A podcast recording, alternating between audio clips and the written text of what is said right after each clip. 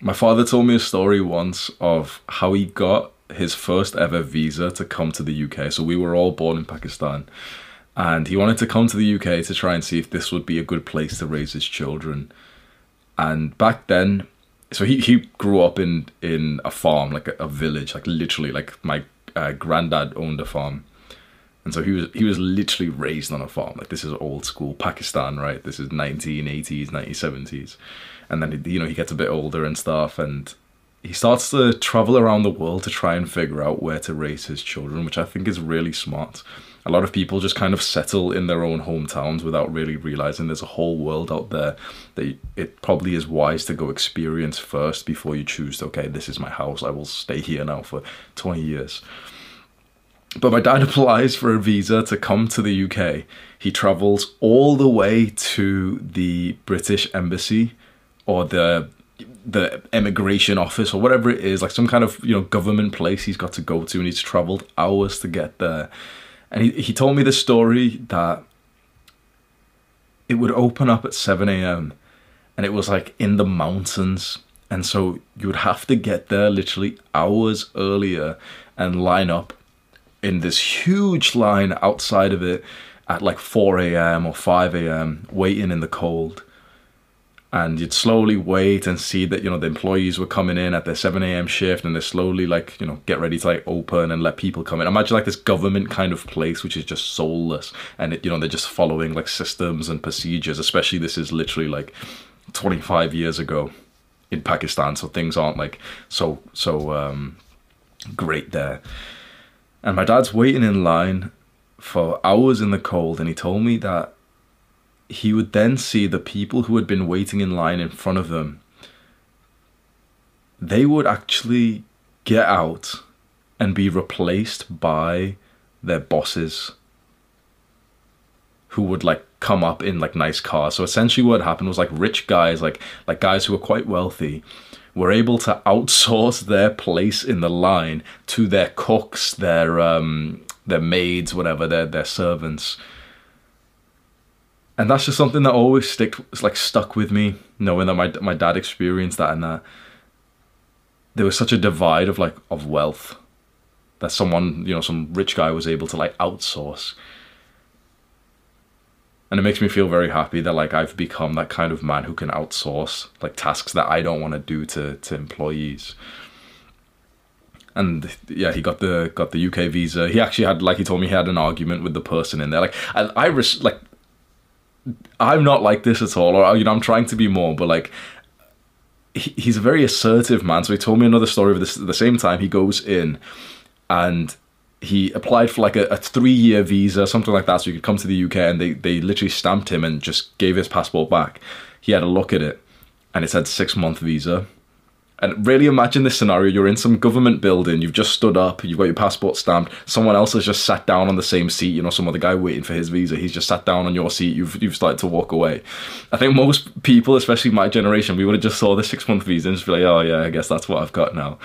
And so my dad told me like, no, he literally like he went back told him like you know whatever apologized to the guy who just sat down and said no no like I asked for a three v three year visa. That's the form I gave you. It was for three years. The guy behind the desk is like no it doesn't matter like whatever. And usually you'd, you'd kind of give you know you'd give way to someone who's in that authority figure but my dad challenged it ended up getting loud ended up saying like you know he wants to speak to the manager and stuff. And eventually like you know other people coming in my dad's like no pushing his point no it needs to be three years because it's for business it's for this it's for this. No no I came for three years. I filled out the three year form so make it three years and just something like hearing this story of him telling me that just impressed me because I think young men of my generation, it's like we don't really have that level of assertiveness. We would have just walked, or at least I would have, like, just walked with our like our tail bet- between our legs of just yeah, like yeah, I guess it's a six month visa. Then it's not exactly what I wanted. But, but a lot of the times we don't even feel like we have the confidence to to bring up something like that eventually with enough like chaos there it's like yeah they stamped a new one okay three years.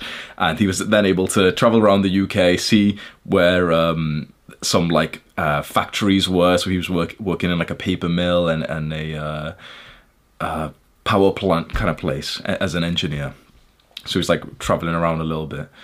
And so that's the first lesson that i've learned. Like even before i was born of the stories that he's told me is is one some level of assertiveness is good. And two to make sure you, you travel and experience different cultures and countries before you settle down. Because the UK is my home. This is where I've grown up. I was born in Pakistan, but was, we moved here when I was like two years old. So this is really all I know. And for the last year, you probably know my story. Like I've literally been moving everywhere. I was here, then I went to Thailand, then I came back, then I went to I like went to Scotland for a long time, then I moved to London, then I moved to Dubai, then I went to Thailand again for a month, and I came back. And it's like I've, I've not experienced the entire world, but I've experienced like you know some some movement, some you know different countries and areas, and I'm glad that I've had that experience because it's made me value actually have the choice of like, yeah, this here, my hometown, this is actually where I genuinely want to be. This is where I prosper. And so it's like that is actually like confirmed now. And I think this is important. This isn't, you know, for me to say like, oh, yeah, just go traveling, bro. like, it's just valuable to get this a little bit of this life experience because you never know what's going to happen in your country. And it might be valuable to have some kind of other home base that you could set up.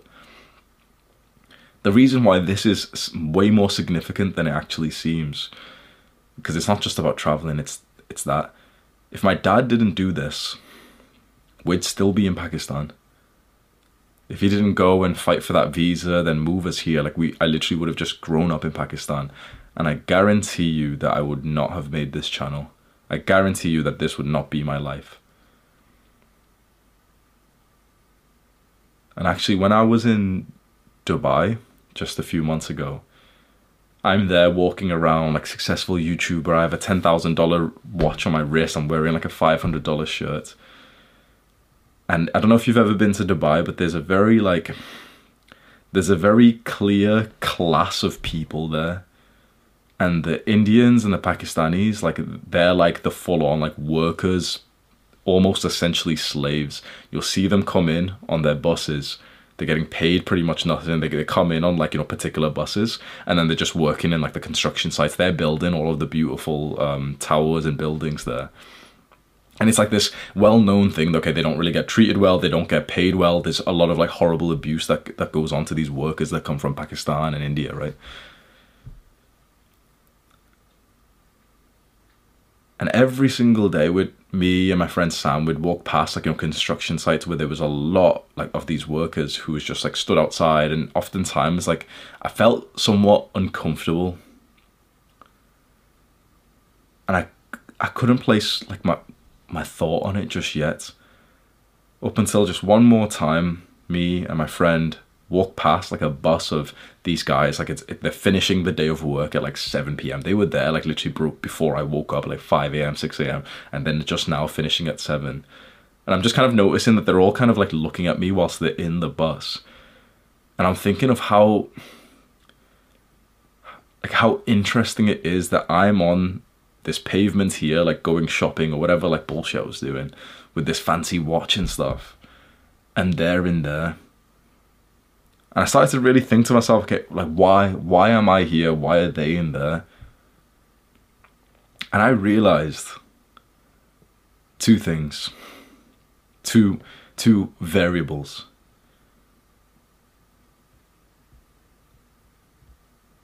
I could have been in that bus. If we stayed in Pakistan, and maybe if something happened to my dad, or even if it didn't, like, you know, if he passed away or something, even if he didn't, as a young man in Pakistan and in Dubai and um, you know India or whatever, but for me, I would have been in Pakistan. Imagine if like I didn't do well in school there, which I probably wouldn't have. Imagine if I never got into entrepreneurship there, which I maybe wouldn't have because I wouldn't have had like you know the reading like as good English skills as as growing up in UK there's a chance that 22 year old me, 23 year old me would have heard of like a good work opportunity in Dubai and decided to go for it. Like, the, I don't think that's like incredibly far fetched. There, there could have been a chance. And if not that, it's I would have grown up in in Pakistan, which of course isn't like you know this is still like a beautiful place, but it's certainly it doesn't have the life quality as like the UK and the education that I've gotten here, even though like you know I wasn't ever a good student in school, it's still I would probably say it's probably still higher than what I would have gotten in in Pakistan, especially my English skill, which is literally like what makes this entire like business run.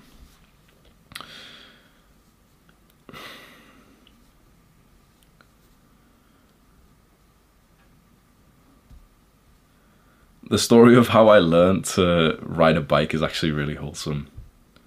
So when I was in primary school in Liverpool, I was I don't know seven, eight years old. I couldn't ride a bike.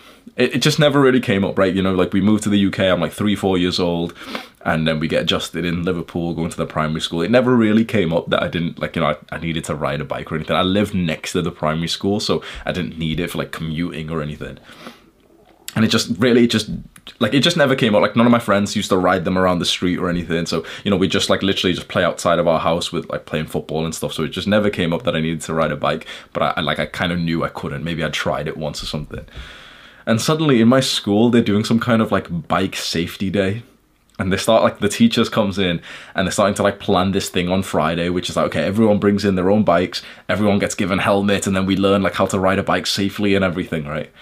And so the, the literally I'm starting to feel pressure straight away. I'm like, it's just assumed that all of us can ride a bike, and I know it's a, I know it's like an embarrassing thing if you can't. And literally, all of the girls seem like they can ride it. All the boys, I'm like, I genuinely felt pressured and like, like so like insecure. I'm like literally dying inside. Like the, she's going around the classroom asking everyone like, have you got a bike that you can bring in? Have you got a bike? Have you got a bike?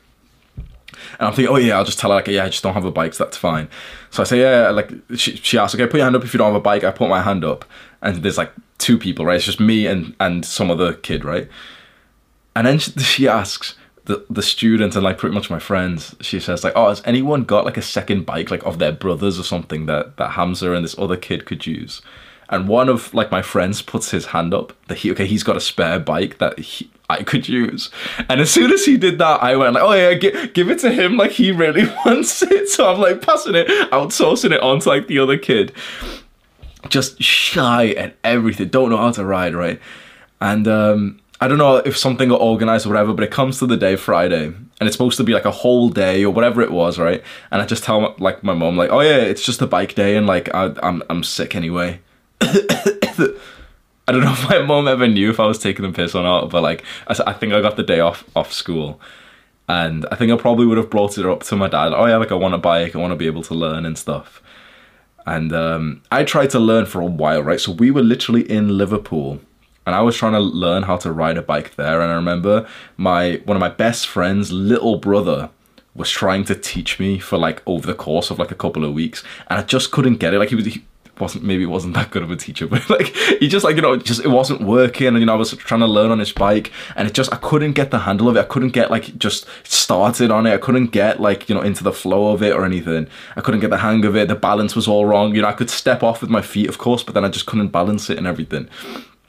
And um, I think I probably, I think I probably would have ended up like maybe learning there or something, but the the um environment or, or the safety kind of change. Like, um, so this was near the, our last like year of of being in Liverpool, and then suddenly our family's like being attacked by racists, like very often. Suddenly, like I'm not allowed to play outside anymore, and there's like a group or like a gang of of racist guys who were just very consistently coming round and throwing eggs at our house and one day they threw a brick through the the front window and also through my dad's car every like two three days you just heard like the thuds of like eggs clapping against the the window and then just like the scouse accent just screaming like packy packy like all this and um my father installed like the CCTV and we'd see them sometimes like jump over our fence. I'd look like look up to the window, like try and open up the the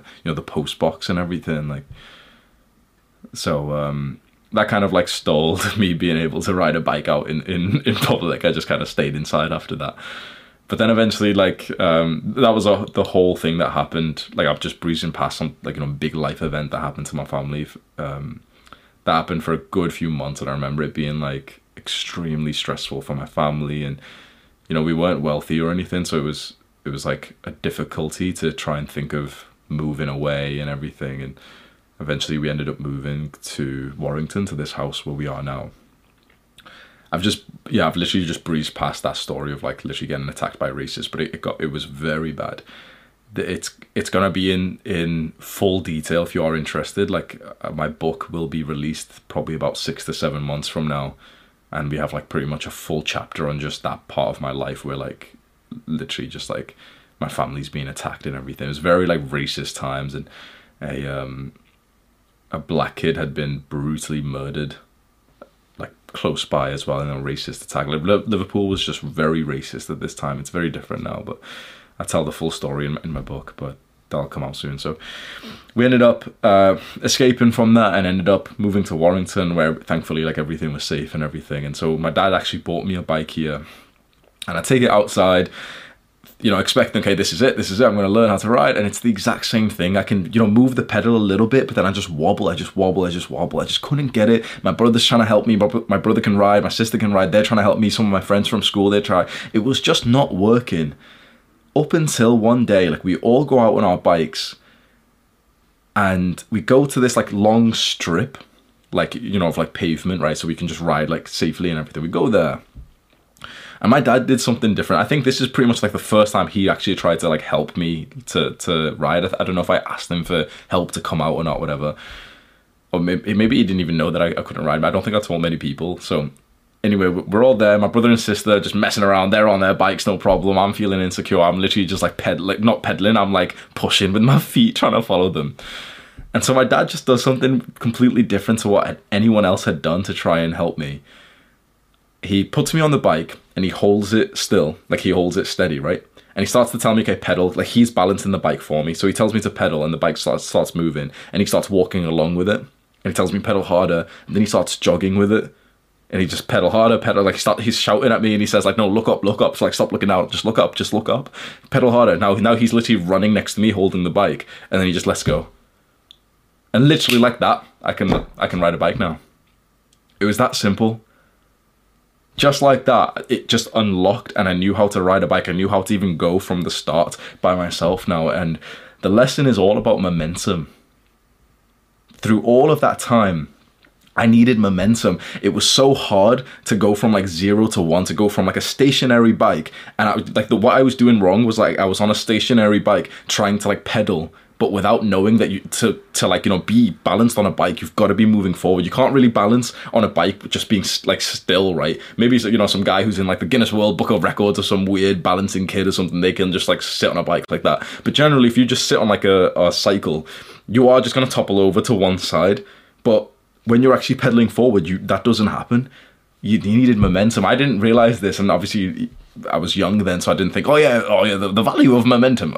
but years later, thinking back about that story, you know, because uh, learning to ride a bike, especially when your dad's helped you, such like a wholesome, like boy, exp- even for girls, but you know, childhood experience. You need momentum, and that's how things fall into place. And you know, this this is actually a piece of advice that a a, a formal former Royal Marine like commandos even told me as well. Like uh, the first ever interview I did, like I got into podcasting like interviews very early on in this channel, like literally 2020 or something. And I interviewed this guy who was a Marine commando, and he actually told me one like this advice as well. He said essentially you need momentum. You need to take one step in front of the other, and that makes the task so much easier. Like too often you just see the task as this big whole thing instead of thinking, okay, what's the smallest thing? Like what's the first step that we can take? With that momentum, you're able to then tackle on the rest of the the, the task. Another lesson from my father. So through all of this time, even as a as a teenager 13 14 years old there was always something my dad would do which made me feel really awkward and embarrassed. Any like when we were out in public. Imagine we're out in public in like some store or something right? And we go up to the cashier. There's something my dad would always do. And maybe your dad does it too. And he, you know what it was? He'd speak to people. You see like i've grown up halfway through like the social media smartphone era where like I grew up without that stuff even though I grew up with the internet I grew up you know without a smartphone. I got my first phone at age like 14 15 or something. So I grew up without that stuff but I think my generation still when we were teenagers we were very like socially awkward or at least I was. Quite shy quite reserved. Like you know you'd go into a shop and not have like an- extremely anxious thoughts or anything, but you wouldn't, at least I wouldn't have thought that it was like normal or, or right to speak to people more than the, you know expected of, of oh hi like yeah here's the stuff I want to buy. Okay yeah thank you. Here's yeah can I pay by card please? Like I thought you were just supposed to leave it to that but we'd go to the shop and my dad makes like a comment on something that's happening and you turn around there's like a family behind us he'd end up speaking to them. The little they've got like a little daughter who's making a noise and he'd like bend down and speak to her and stuff. And i always was so embarrassed by this. I was always i always found it so awkward to be around. I was like how can he just do this? That's like doesn't he know? And then you know took me a good few years to realize like it's just social skills. Like this is what a healthy human's supposed to be like. We're around people that are essentially part of our tribes part of our community. And it's like you should essentially like in this caveman primal way identify that the people that you're physically around are friend. You should like you know move them away from this neutral gray zone of this unambiguous person and actually see okay are they friend or are they foe? I was always scared to move them out there because they might be foe and so i always just kept them in this like neutral zone. And i think this is why anxiety is so high these days like social anxiety. You go to the gym you put yourself in vulnerable conditions where you've got weight on you, maybe you're training neck or something, you know, you're in a vulnerable condition. And maybe if you're not social, bro, everyone in there is like a neutral. That's literally never happened in any like species of humans or any species of animals or in humans. You don't you don't spend time with people who are neutral. Think about like like human tribes, right? Think about like animal tribes. There's not people there's not people who are neutral. You quickly identify if a person is friend or foe. Every animal does this and then suddenly in the last like 10, 20 years, we don't do this anymore. And I think this is why we feel so socially anxious. So when we would go somewhere, it's like my dad would literally like imagine we're all on some like family trip in a park and we'd walk past another family. My dad would always say like hiya to them. And he'd always end up speaking to like the little kids and like, oh, like, you know, she, oh, like the, the little girl's got this or something. And I always thought that, that was like so cringe, so weird. It turned out I just had shit social skills and probably you do too. I think now I think right, and I'm not perfect at this whatsoever. I still need to improve my social skills when it comes to like meeting strangers. But I think the weirder thing is to just walk past someone, to make eye contact with someone, and to you know to be physically next to someone and not saying anything to them. Like imagine you get into an elevator and someone else comes in and you just like stand there awkwardly. I think that's the weirder thing at the very least, bro, hold some eye contact with someone and smile and give them a nod. Like, so, like I go running every day, right? So I have like music in or something. I'm running. I've got like a hat on and everything. I'm just focused, right? I'm focused. But I found those times when I just like you know pretend to be ultra focused and I'm just walking like you know staring forward while someone's walking up towards me. I find those times that I'm I'm way more like anxious because I'm not identifying if this person is like friend or foe. And obviously like 99.999% of the times they're, they're friend. But then the times that I go on a run and I make sure to hold the eye contact with the person that I'm going past. And I just give like, you know, I'm, I'm like out of breath or anything, so I don't want to stop. And, oh, hey, oh, how are you? Uh, oh, good morning. Like, I don't want to talk. So I just give him like sometimes like a like a friendly wink or like a smile or a nod or something like that. And that just literally like brings like a smile to my face. That's how connected you should be in your community. And in every like instance possible, when you're physically next to people, you should physically like literally turn your head, look at, into their eyes and give them some kind of indication that you are like friend. This is this is weird to do in the modern day, but I think it's so valuable. It's something that I've previously called old man vibe. It's the old man vibe. You know, old men will walk past and they've got literally like no shame to do this. They'll happily speak to you. Literally, you're you're there in your green shirt, and they're like, "Oh, I used to have a green shirt just like that when I was a paratrooper in the in the '60s." and just straight away he's giving you his life story. It's fucking sick, bro. I love that. Like when, when I was training on the gymnastic ring, so there was a phase of my life for like a six months, 12 months, I'm literally working out outside. Like, and lots of people would walk past me and I'd be there, like, shirtless, like, training gymnastics, like, against the tree. And always, almost literally 99% of the time, of the people who would actually stop, literally, like, physically stop and just watch me and then make a comment and end up getting into a conversation, it was always old men. In a good way. Like that's so like that's how you're supposed to be in your community. You're supposed to like you know you see something a little bit abnormal. You see someone doing like push-ups outside in the park. You're supposed to like you obviously don't disturb him but you're supposed to be able to like look look him in the eyes and so, like literally uh, it sounds silly but like literally say something as simple like oh you're doing push-ups like i know that that sounds so silly but it's like we're supposed to acknowledge each other's existence and these days that's seen as like weird and I think that's the weird thing, and I, am you know guilty of this too. old man vibe, old man energy. Like just increase your social skills. It, it shouldn't be too hard to be able to look at the people next to you and to be able to just say something to them staying stuck inside of your head, you know, in the Sigma male grind set of like, you know, but there's a lot of people watching this with excuses right now, like, oh, but I don't want to disturb anyone else. Oh, but I'm focused on my own thing, bro. I'm telling you right now, those people with those excuses live a much unhappier life, live live a way like worse life where their mind is just in overrun. But the guy who thrusts himself out there into social situations and you know you speak to the people you're around you get into an elevator and you literally just say hi to the person who's come in or you at least smile at them.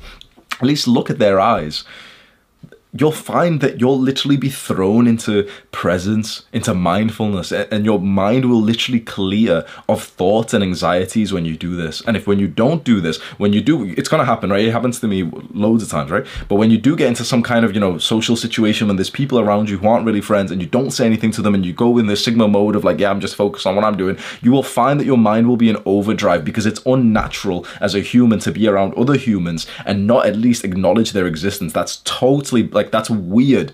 That is literally ab- abnormal. It's not healthy to do that.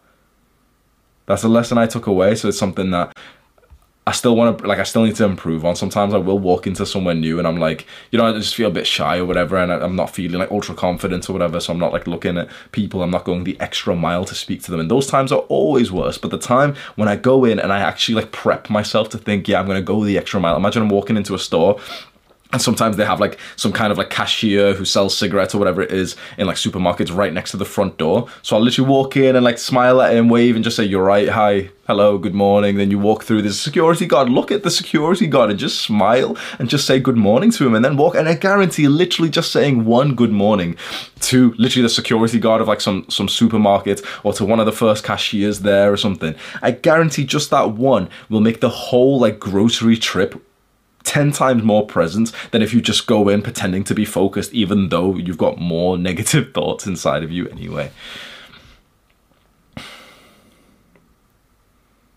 We've covered quite wholesome stuff so far. But to be totally honest and authentic and transparent, of course, there's some lessons that I've learned which aren't as as uh, feel good, like nice. And so the next lesson that I've learned from my father is to stay away from alcohol. Seeing your father turn into an alcoholic in front of you, it's something I didn't understand for a long time. Because this was happening when pretty much in, when we moved to this house, or just before we moved to this house, is when I first noticed it. I first noticed like cans of like beer being left around the house, and my mum's like face always did with like total disgust and you know she'd kind of like show me the can and say it's like haram. It's not it's not something we do in our religion. And uh, I didn't understand it. I kind of you know I knew like sharab like I knew like okay it's alcohol it's like bad or something. Like I kind of knew it you know you see it in like cartoons or whatever. But I didn't really know like at the time. Then we moved here and I remember it got it got a lot worse. It made my dad very like very angry, violent, abusive. Like you know, I, I got disciplined when we were in the the other home in, in Liverpool. I got you know punished for misbehaving and fighting and stuff, and you know some things were a bit unfair, like from my perspective as the kid getting hit by his father. But in this house, this that's when things genuinely changed. In this house, it genuinely went to like full on child abuse. It it fully went to like like fear, violence, no safe space, sink deeper into video games because you're safe there. 6:30 p.m. The ring on the the bell, like the home bell, means that my dad's home.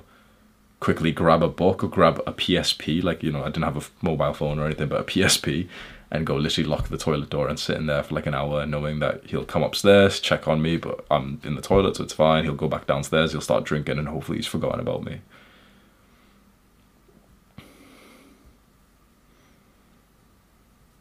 Maybe he'll check up on my room once more at 9 pm. Already drunk, finding a reason to just be angry and aggressive.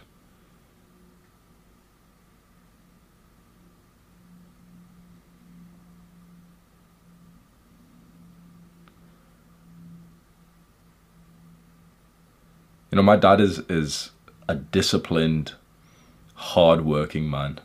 He's genuinely worked sixty to eighty hour weeks for as long as I can remember, like essentially two jobs.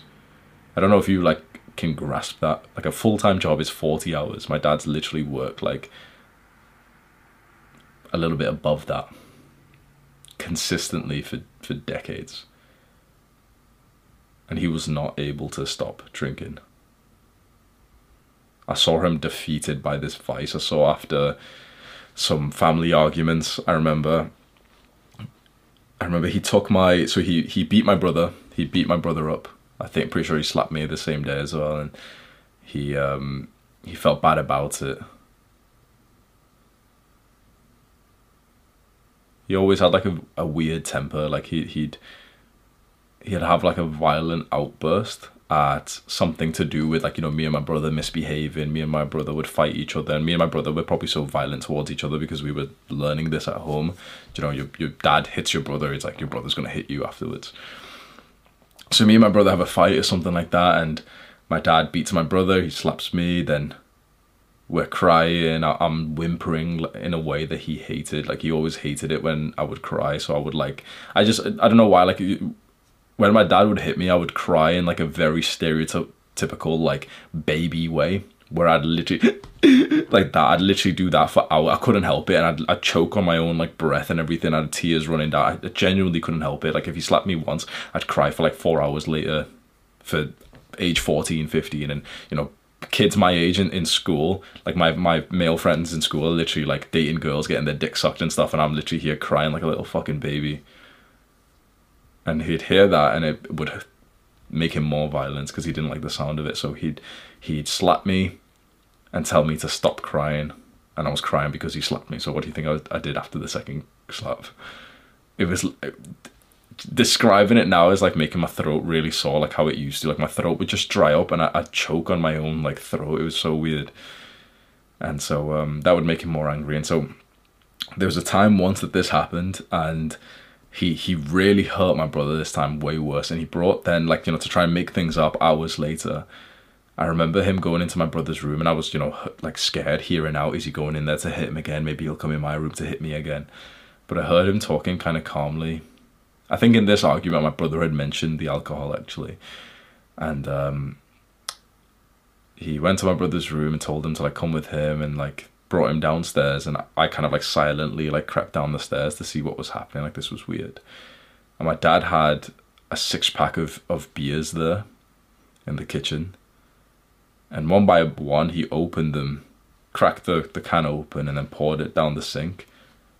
And as he was doing it, he looked at my brother and said, I will never drink again.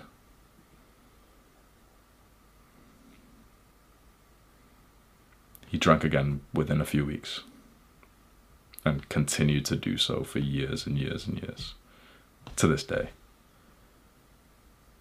He's a very hard working man, very disciplined man, and he's not been able to overcome this vice. There was a time when he, he texted me. I had uh, moved away from my family home and I had pretty much abandoned, like fully ran away from family. I was like 21 years old and I had blocked everyone genuinely like blocked all my family genuinely did not speak to my family for about a year just like I don't know if you could take that literally. I did not speak to my family for a year. Not you know exaggerating. Oh yeah, I spoke to them. No, no, like I literally blocked all of them. Every number, every social media thing. If I got a new message from a new number, I'd block it instantly. They did not speak to me for a year. Right. Eventually, my life was terrible without my family's influence, especially without my mom. Like kind of you know, giving me like values and everything, and I turned into a total degenerate. I'm smoking weed all the time, playing video games, eating junk, you know, just horrible like degen Jeffrey life. And eventually, my my girlfriend who I was living with, so this is like an ex girlfriend we're talking about now. She gets a message on Facebook, and it's my dad, and he sent like a massive paragraph, and I was kind of expecting this I didn't even know, but literally my dad sends me a message, just you know, sends her a message that you know they're worried, they've never, they've not heard from me, and they wanted to invite me to my brother's wedding. I was literally gone for so long, I didn't even know like my brother was like dating a, a woman or anything, and literally it's just it's, it's his wedding now. Like you know, it, it really hit me, made me feel like shit. Cause I realized like like time like life moves on. I've been there like a degenerate, like you know, not speaking to my family. Life moves on. My brother's getting married now. Invites me to like the, the wedding and everything, and and my my uh, girlfriend shows me the the message, but I just kind of I don't know what to say. Like my mental health was so bad, so I just kind of like whatever. Like, but I kind of like you know slowly warmed up to the idea of speaking to them again. And I remember on his wedding, I just video called him instead, and you know he was happy and stuff, but he was quite like upset that I didn't come, and th- I still hadn't seen any of them for like a year straight. But I did. This was the first time I told my brother like my mental health was really bad, and um. So around this time, I'm still living in, in a different city, and I don't have my family blocked anymore, but I'm kind of speaking to them more and I don't know what it what what stemmed the conversation, but me and my dad on WhatsApp ended up speaking about about his like drinking about alcohol. And it was just a text that he sent me where he kind of like described his life but in in very short like broken texts and and I don't know them exactly but it was kind of imagine just like a list of texts from your your dad and it was something like I work like a laborer for all of you. For years, I've worked 60 to 80 hours a week. And for what? My family don't love me. I don't sleep in the same bed as my wife. Can't sleep if I don't drink. If I drink, my health gets worse. I have a doctor's appointment next week. Might be cancer.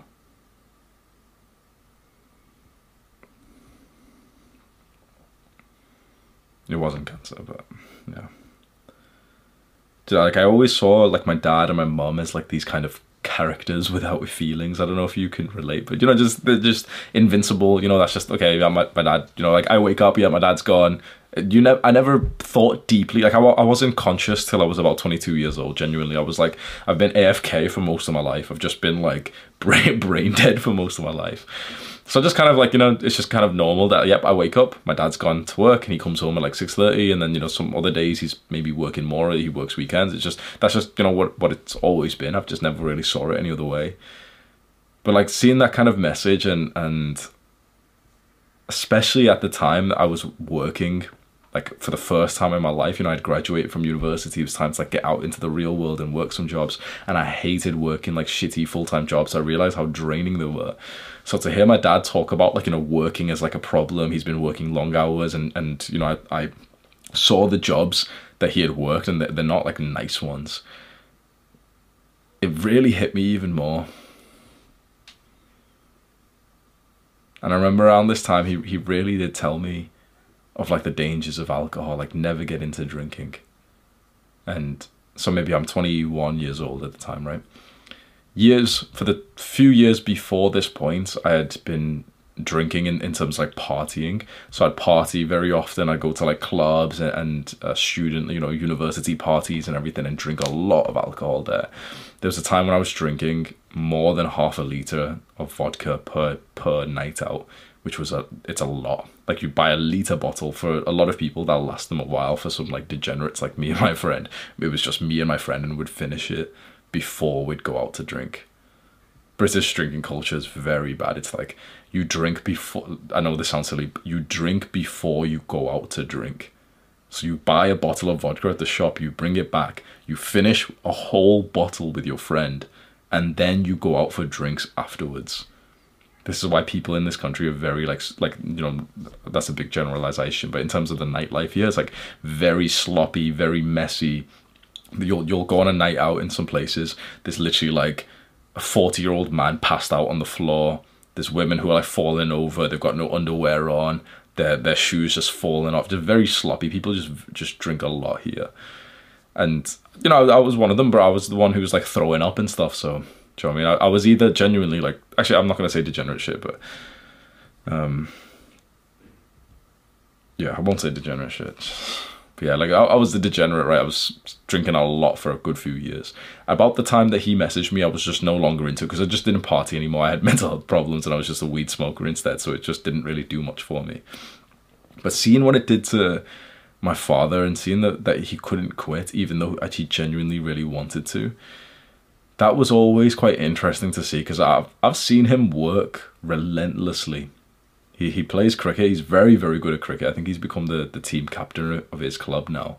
And he's, he was like constantly getting um uh in cricket what's the thing? Like trophies or whatever for like he's a bowler.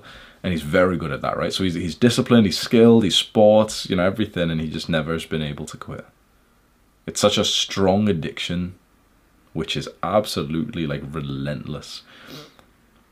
And so him saying this to me gave me this this life lesson that alcohol is something that you should absolutely never abuse. If you're ever going to abuse it, make it when you're like 18 years old and do it for like a year or something. And even that, it's not even good advice for me to give you. It's just like that's what I did at 18 to around 20 years old. I just went out two, three times a week and I partied. It's not even good to do that, honestly. Maybe it's like, you know, maybe you really want to go see what a party's like and stuff. Okay, fine. You can try a little sip if you want, fine. But it's like, even then, the value gained isn't that much. The value of never having tasted a sip of alcohol alcohol in your life is more than every party put together, honestly. The real degenerates will tell you just how worthless degeneracy actually is.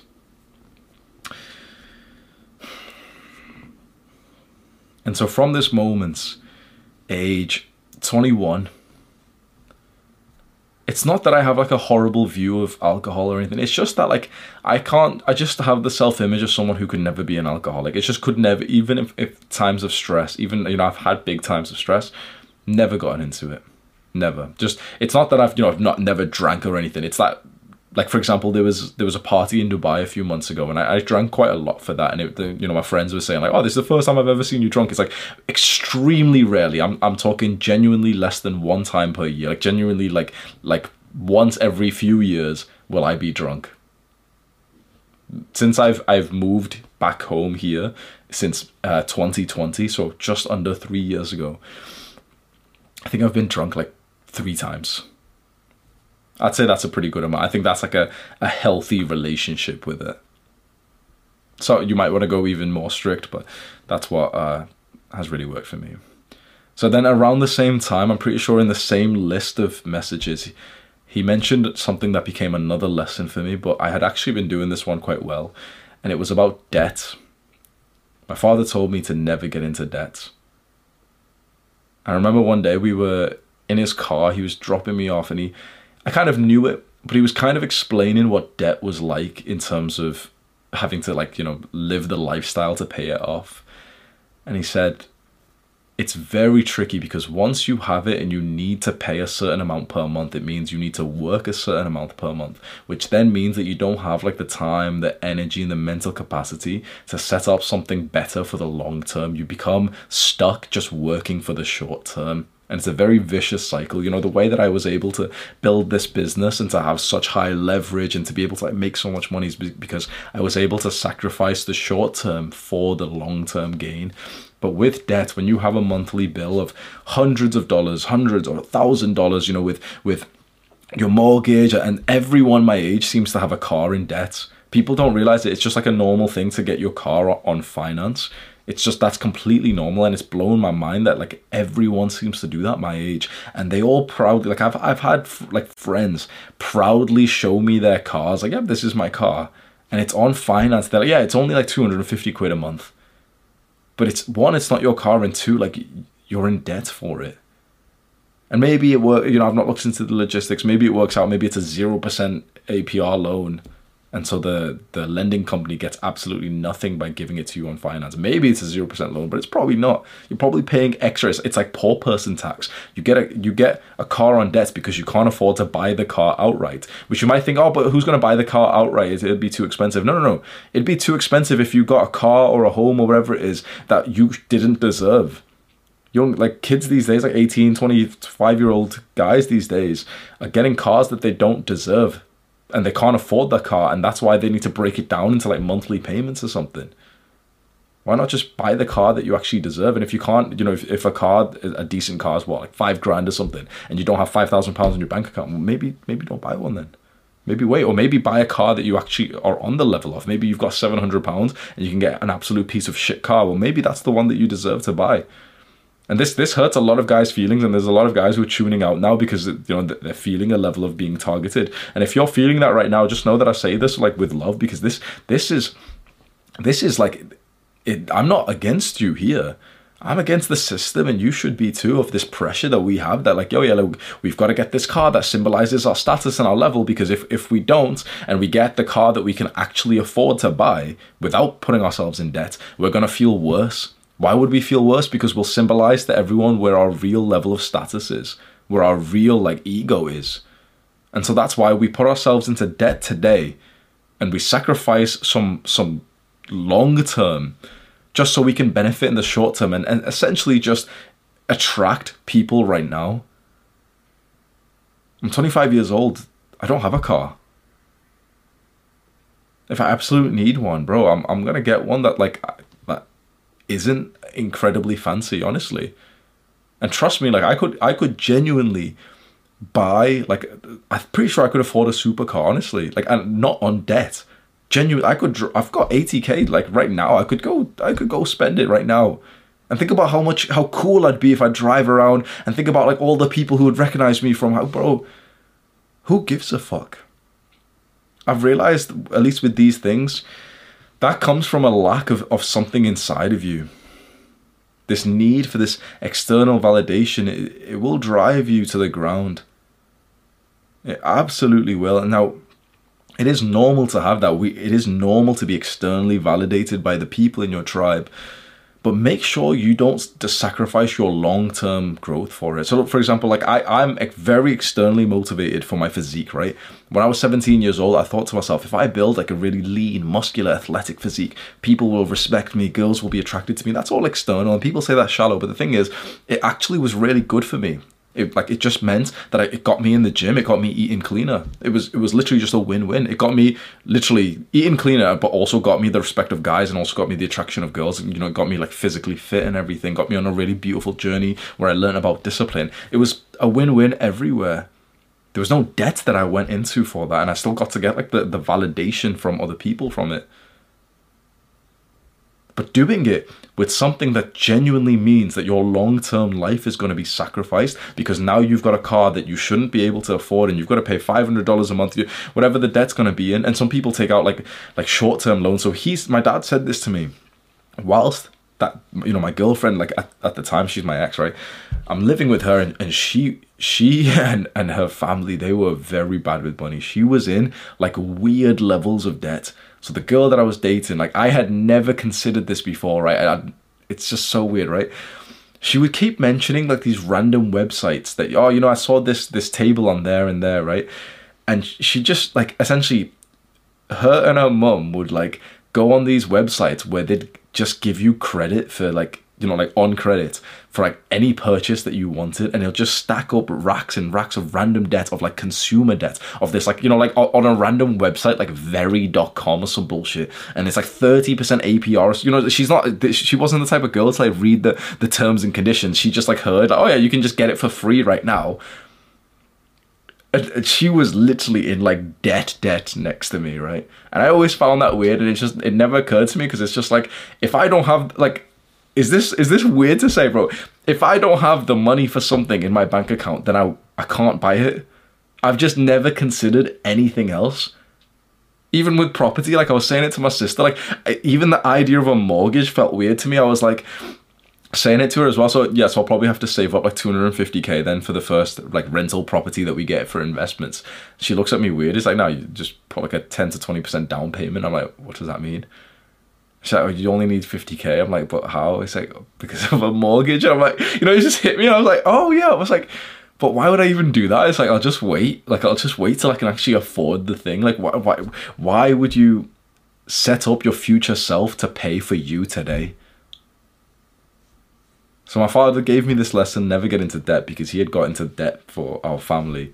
And that meant that he needed to work very long, like hours in jobs that he didn't like to be able to pay like the monthly like bills of, of being like a sole earner for the family. There's one final lesson and it actually stemmed like a while before this. It was still when we were in this house and I was maybe 12 or 13 years old. And I remember I was in the car with my dad, and he had very recently, maybe the same day or the day before, like hit me, like actually like really hurt me. And I don't know, I just had the confidence to really ask him, like, why do you hit us? And I saw the shame on his face. And he said, it's just what he knows, it's what his dad did to him. My grandfather's passed away now. His his father disciplined him, disciplined him in this way, and then my my father disciplined me in this way. When he said this, honestly, I thought it was bullshit. I thought that was that was a horrible an- answer. I, I didn't think that was a good answer at all. I didn't believe it or anything. I thought like no, but you're like you know my I didn't argue with him, but my perception was I know, but like you know you're you're like you can choose not to. You're you're a grown man. You don't have to. And then I learned more and more about psychology and trauma. And I realized that actually his answer was as good you, as you could possibly have given it.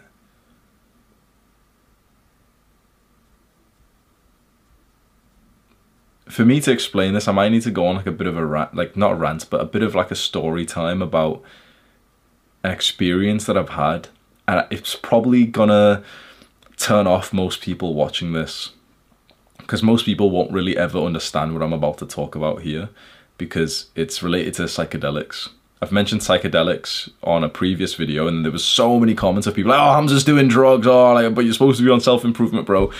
I'm not going to get into the argument. If you think psychedelics are drugs, then okay, you can do. But psychedelics, it comes from the earth. It, it, you can get it in like like literally mushrooms that grow from the ground in particular ways. I don't know how it really works, but there's particular kind of mushrooms that grow from the ground that just seem to have some weird effect on your brain that kind of opens up your level of like understanding and thinking. And I'm not some like weird like addict or you know anything like that. Like this was literally the first time I'd ever taken them, maybe about one and a half years ago or something. And um I'll tell you the full story if you're interested. Uh, if you're if you're not, if you don't want to hear this, then you can absolutely just click away. But I think this really did change the direction of my life. So I think if you can relate to me, it might be interesting. And, and you don't have to like take second. I'm not recommending you to do that. If anything, you get to watch and like learn my lesson from them for free, and you don't even have to take them, right?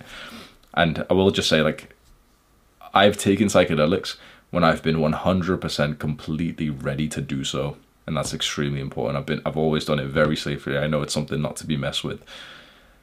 What happened was the first time I ever took mush, magic mushrooms and the psychedelic effect, right? The first time. I take them, you eat them, and it you know it tastes all weird and stuff, and I just kind of like laid back. And as literally the moment, like they didn't even hit yet, and the moment that I had like ingested this like substance. From that moment on, I've been connected to our caveman ancestors. I know that this sounds silly, but like you've heard like you've probably heard me t- like mention it as like an analogy or like you know like I often do speak about like the primal things, the caveman things, don't I? And I, I don't say that for like show. It's just how like my brain and, and my thinking works now since that point it's like I can see everything in like the primal, natural caveman way. And the moment that I took it for the first time, I genuinely like I felt like a caveman who had just accidentally eaten it and didn't really know what was like kind of going on, even though I kind of did, you know, I still had my level of consciousness. And that, you know, it was almost like a surprise. It was almost like I felt like I was a caveman who who went to eat whatever meal it was, but then ended up just adding the mushrooms, not really knowing. And you know, the, the thought of it really came up because these this like substance has been on the earth like for as long as like plants have. It's, it literally comes from like mushrooms from the ground. Certain mushrooms just have this like psychedelic effect, right? And that just really hit me. It's like some of our caveman ancestors genuinely had this just by accident, right? And like I'm almost like amazed, and like you know all the visuals come in, and uh, it's like almost like the walls like kind of sliding, almost slowly mel- melting. And it, the deep thoughts start to hit me, and it's about trauma. And because my mind was already based on like this caveman kind of thinking, I saw the first ever saber-toothed tiger attack.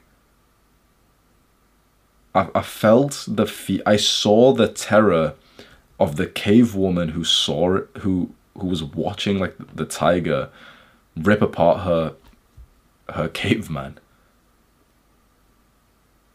I saw like the first human trauma like form. Like the, the terror in this like cave woman's face for the first ever like tiger attack on a human. And she's witnessing like the man who impregnated her, who she had a, a baby with, like this cave woman, being mauled to death and you know while she's running away and I saw it all in her face while she's got her baby. And I saw her then look after her baby. And the way that she was looking at it, the subtle expressions that she was making of anxiety, of terror, you know, e- even at a safe point days later or whatever, even as like the child's growing up. And this child is always seeing its mother in this like anxious expression, but when there's like a twig that snaps, she's looking around, her heartbeat's always higher, her like fight or flight's always a little bit triggered compared to like, you know, a peaceful state she formed this like trauma from seeing you know what had happened like this saber-tooth tiger attack and this trauma was then passed on to her child because her child imitated her and like would had felt the same pain as her and then i saw that connect with every single generation of of the homo sapien to us but not just that tra- not just that trauma not just that instance but with every instance that's happened. All of the, the natural disasters, the, the Spanish flu, the Black Plague, the Great Depression, the, the wars. Imagine tens of thousands of years of like, of, you know, the chaotic moments that humans have lived through and always it's it's the parents who sees it who comprehends it who gets a little bit scared and gets formed with the trauma and then he looks at his child and ends up passing it to him we hold that trauma at least this is my belief we still hold that generational trauma from the first saber-toothed tiger attack and so when my father told me that the reason why he hits me the reason why he's violent against me was because his father did it to him. Suddenly it clicked and I was like, of course it did. There was there was absolutely no other like explanation. Of course that's why. For years I had thought he was like a bad person for this and then I, I I saw him as a little boy and thought like you didn't have a chance.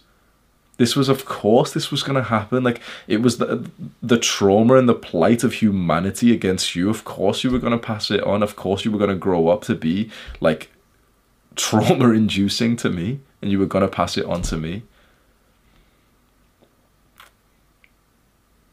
And it was also at that moment where I made a vow that my entire bloodline's trauma stops with me. That it will not be passed on to my child. That I will do what it takes. I will do the, the deep introspective work, the shadow work, the mental health, the trauma work the physiological work. I will do whatever it takes. My child will not be passed on with this trauma.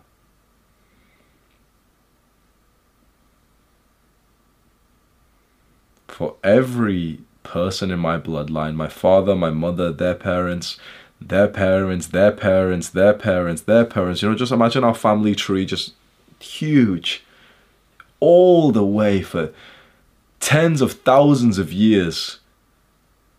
All of the, like the pain that's that's passed from generation to generation. And of course it's not all pain it's not all misery. There's love and stuff but there is like this underlying generational trauma that just keeps getting passed on and, and it's not like likely that people in like you know before me knew the psychological ways to ease trauma and everything. So it's like most of the people in my bloodline just passed it on because they never even knew that they were trauma like you know my, my didn't my dad didn't know anything about psychology or anything. They just passed they they received it from their parents added more because of their own life experiences and then passed it on to their child. And it just keeps compounding and compounding and compounding. And it made me think like what kind of super superhero like super power child I would have. My generational trauma stops with me.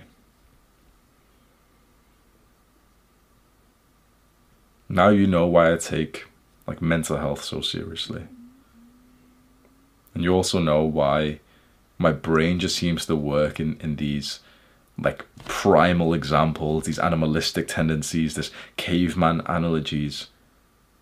From that day, my brain has been unlocked like that, and I, I can see everything from that lens, and I, I can't even think I, I can explain it to you properly. That may have been, you know, people really criticized me when I spoke about psychedelics and stuff but that may have genuinely been like absolutely life changing for my future children. And we'll leave it there. Do the hard work, especially when you don't feel like it.